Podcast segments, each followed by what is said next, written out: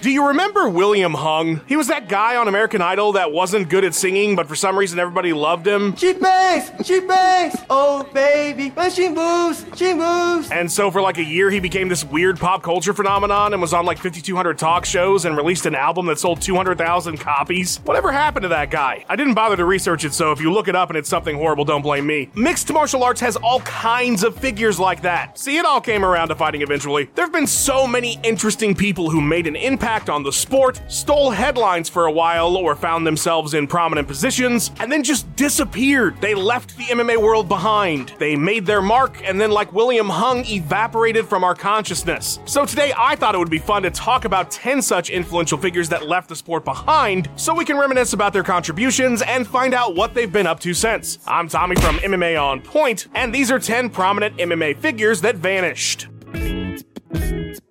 Number 10, Brian Stann. Before Bisping, DC, Felder, Sanko, and Hardy, there was Kenny Florian. But after him, and before all of them again, was Brian Stann, aka literal Captain America. The Silver Star winner turned MMA fighter was a popular presence in the cage as both an athlete and a member of the commentary team. But in 2017, he up and left the sport of his own accord. The former Marine wanted a job that was a bit more stable and something he could do while being home with his family throughout the week. Something we rarely take into account. These commentators are constantly traveling traveling, and some of them have families. That's a lot of missed weekends. And it's not like the job starts on Saturday, there's a whole fight week there. I don't know if Paul Felder has had a chance to go home since 2016. Stann, who has a degree in economics, intended to find a career in the real estate industry. He would only briefly dip his toes back into MMA, but not in a capacity that was in the spotlight, serving as an advisor for the PFL a year after leaving the commentary booth. What's Stann up to these days? He's the CEO of Hunt Military Communities. So I guess you could say the real estate thing kind of worked out. Hunt is the the largest privatized military housing developer in the entire United States and is partnered with the DoD to provide housing across 40 military installations nationwide. Safe to say we're not going to be seeing Stann doing any kind of celebrity boxing anytime in the near future. Number 9. Jeff Osborne. From one UFC commentator to another. You might know Jeff Osborne for his stint in the early Zuffa UFC as a backstage interviewer and play-by-play guy, although that only lasted a few years before they decided to move in a new direction. But it's certainly his biggest claim to mainstream MMA fame. Jeff had a bit bit of a monotone delivery, but he was about as knowledgeable as anybody on the sport at the time. Osborne's importance to MMA is way bigger than his brief stint calling fights on pay per view, though. Back in 1995, Jeff started Hook and Shoot, which was one of only three US MMA promotions that weren't the UFC. During the Dark Ages, Osborne's promotion was one of the few keeping MMA in the United States afloat, and the only reason he was able to do it is because he wasn't making any money off it. He just did it for the love of the sport. The promotion became a vital UFC feeder in those early days, and also massively important to the growth of women's MMA before any other promotion in the States was giving female fighters a chance. Jeff closed up shop in 2017 after 22 years, Hook and Shoot's significance to the MMA world having waned long before that. His promotion's fight library would be bought by the UFC for a sum that didn't quite put Osborne in the black for all he'd spent over the years, but he didn't care. Jeff now lives a quiet life in Indiana where he opened up a retro comic book and video game shop. That's awesome. Number 8. Bob Meyrowitz. Before there was Dana, there was Bob. Bob Meyrowitz, the former CEO of Semaphore Entertainment Group, the original parent company of the UFC. As a co-creator, the owner, and face of the promotion, Bob was a massively important figure who isn't given anywhere near the credit he deserves for trying to right the ship in the late 90s as the sport was tanking in the US due to the lack of pay-per-view distribution. Running out of money and time, Bob would sell the UFC brand to the Fertitta brothers in 2001, and of course the rest is history. But that was not the end of his MMA journey. In 2008, Meyrowitz would briefly pop up again for a single event he promoted known known as YAMMA Pit Fighting. It flopped. There was never a second event, nobody was into the weird walls around the circle. Besides his UFC Hall of Fame induction in 2016, Bob's remained pretty much non existent on the MMA scene in all the subsequent years since his glory days. Bob worked producing in the television and music industry prior to his stint in the lucrative world of cage fighting. So I was working with the Rolling Stones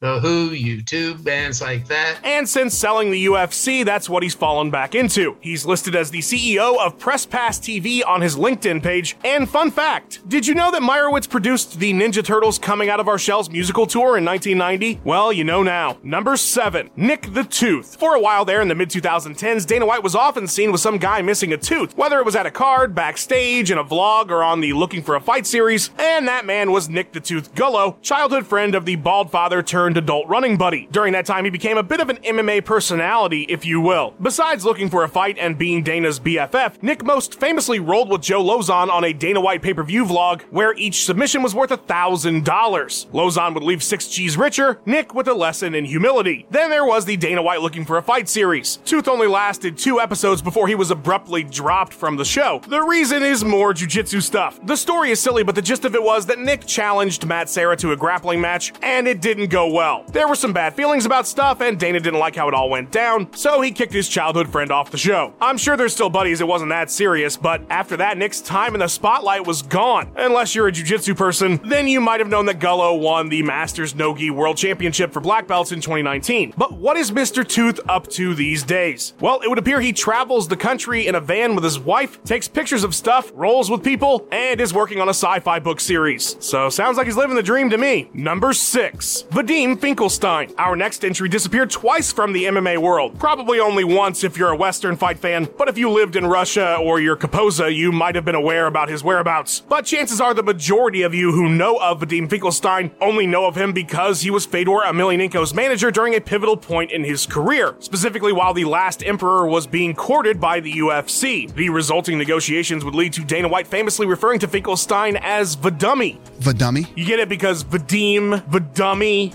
Dana is truly a marksman when he insults. Honestly, though, it was pretty effective. He's probably more well known here in the States as the dummy. The dummy? Failed UFC talks on a private island aside, Finkelstein started the Red Devil Sports Club out of St. Petersburg, the most famous fighter on the team being, of course, Fedor. But they also had the likes of Gegard Mousasi, Alexander Volkov, and Alexei Oleinik. When Fedor first walked away from the sport in 2012 after defeating Pedro Rizzo, that too ended his relationship with Vadim, who would then fade into MMA obscurity, at least here on the US fight scene. In Russia, he was the damn president of M1 Global. Yeah, I bet you didn't even know that. And that's also where the second disappearing act comes into play. The old pandy would appear to have sunk the promotion, at least temporarily, because in mid 2020, M1 stopped putting on events altogether. It's been almost two years now, and their website looks like it was frozen in time. Somebody is running their social media and YouTube channel, but it's mainly to either put up random clips of old fights or wish Vadummy a happy birthday. Vadummy? Number 5. Gus Johnson. For as brief a time as Gus Johnson was involved in mixed martial arts, I would argue he made a pretty big impact. The phrase, Sometimes these things happen in MMA. while hilarious and endlessly mocked, is perhaps the perfect one sentence encapsulation of this insane sport. I've probably tweeted it 37 times. That off the cuff line in the middle of a vicious brawl happening feet away, that came from Gus. Johnson served as a commentator for both Elite XC and Strikeforce until 2011. To our little community, the man will forever be a bit of a punchline because of the Nashville brawl, of course, but also his reaction to Seth Petruzelli KOing Kimbo Slice. Johnson screamed at the top of his lungs, the most incredible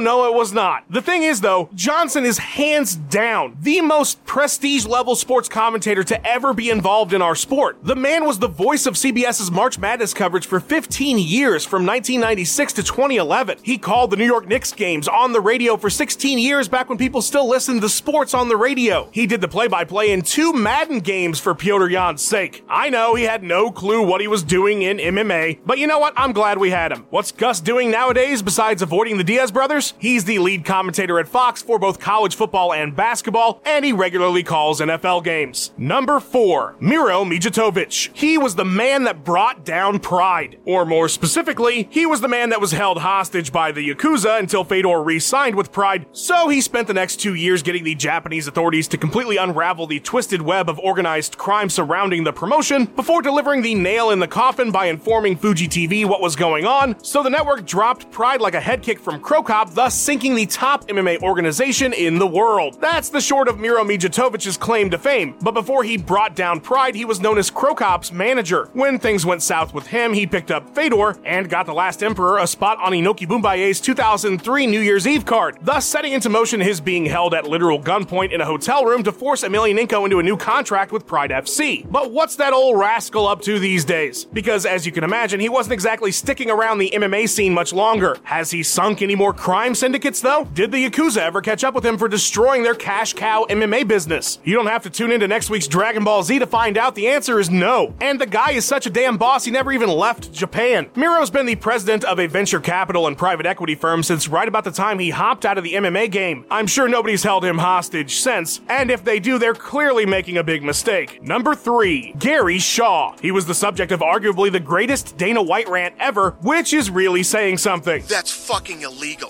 Boxing promoter Gary Shaw saw dollar signs in the MMA world in 2006, and rightfully so. Things were really starting to heat up, and so he formed the company Pro Elite, which would nab the first ever major television network broadcast deal in MMA history. Not a bad start. Elite XC events would be shown on Showtime and CBS. As in, what the hell does CBS stand for? The Columbia Broadcasting System? What the fuck? Anyway, it's big time network TV. And Shaw's ace in the hole, the reason he was able to drum up so much interest was Kimbo Slice, who was rapidly becoming a massive internet phenomenon. The cards did crazy numbers too. Elite XC Heat drew 4.5 million viewers. Their debut peaked at 6.5 million. So if you don't think the UFC was sweating these guys, you're absolutely insane. A network television deal and numbers like that? This isn't the UFC of today we're talking about either. In 2008, it wasn't like it was guaranteed they were always going to be the top promotion. The problem was, well, a couple things. The MMA career collapse of their only real star, Kimbo Slice, the very negative press surrounding the investigation into potential fight fixing for Kimbo Slice, which they were cleared of. But that news broke two weeks after they'd already dissolved the company. The real problem was that the promotion had sunk $87 million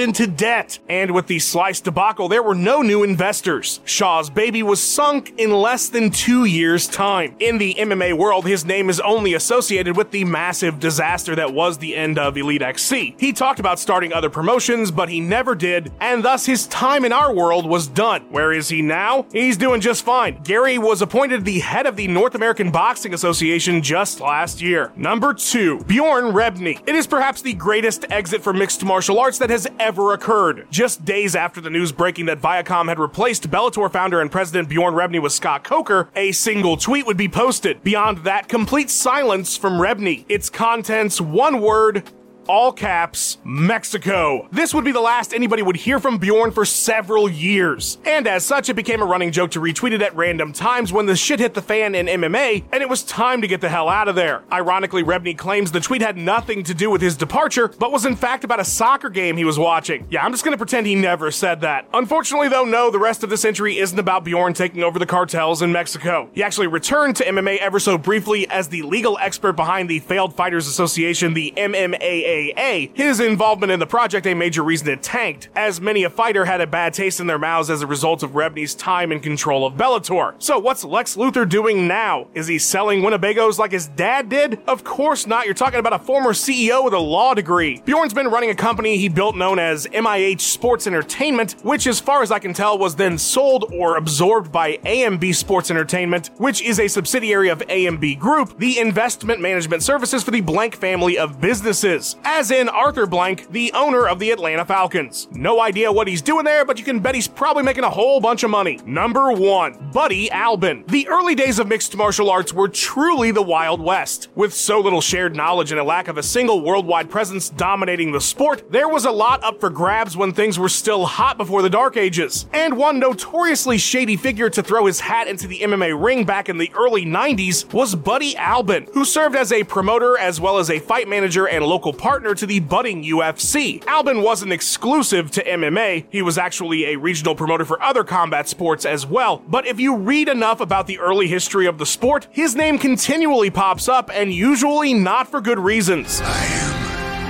am inevitable. Whether it was convincing the Russian mob to back a show he was putting on in Ukraine by telling them he had the international rights to the UFC brand, he didn't, or that time he allegedly and almost 100% certainly threatened to blackmail Anthony Macias if he didn't take a dive against Oleg Taktarov in the UFC 6 tournament, which he did. What is truly fascinating about this character is that after the early UFC era, he seemingly vanishes off the face of the earth. I've been looking for a long time, and I'm not talking about some Google searching. The dude is a ghost. Now, there is very little detail about his life outside the accounts of his involvement in the sport in those early days, but I didn't just look for what was written. I've reached out to anybody I could think of who might have knowledge of those early days that would know of his whereabouts, and I couldn't find a single good answer, which is why the mythical Buddy Albin had to be at the top of this list. He didn't just apparently leave MMA, he vanished entirely. Big ol' shout out to my dude Luke Taylor for editing this video together. You can find him and his awesome digital art on Twitter at cool2me underscore. A big, big thank you to Ben Rosette, who provided that sweet tune you heard in the intro. Check out his music by clicking the link in the description and go give him a follow on his Instagram and Twitter page at Ben Rosette. Thanks for watching. Please give us a like and subscribe. We've got three new videos or more for you every single week. Let us know what you thought of the video in the comments below. Follow On Point MMA on Twitter and have yourself a wonderful day.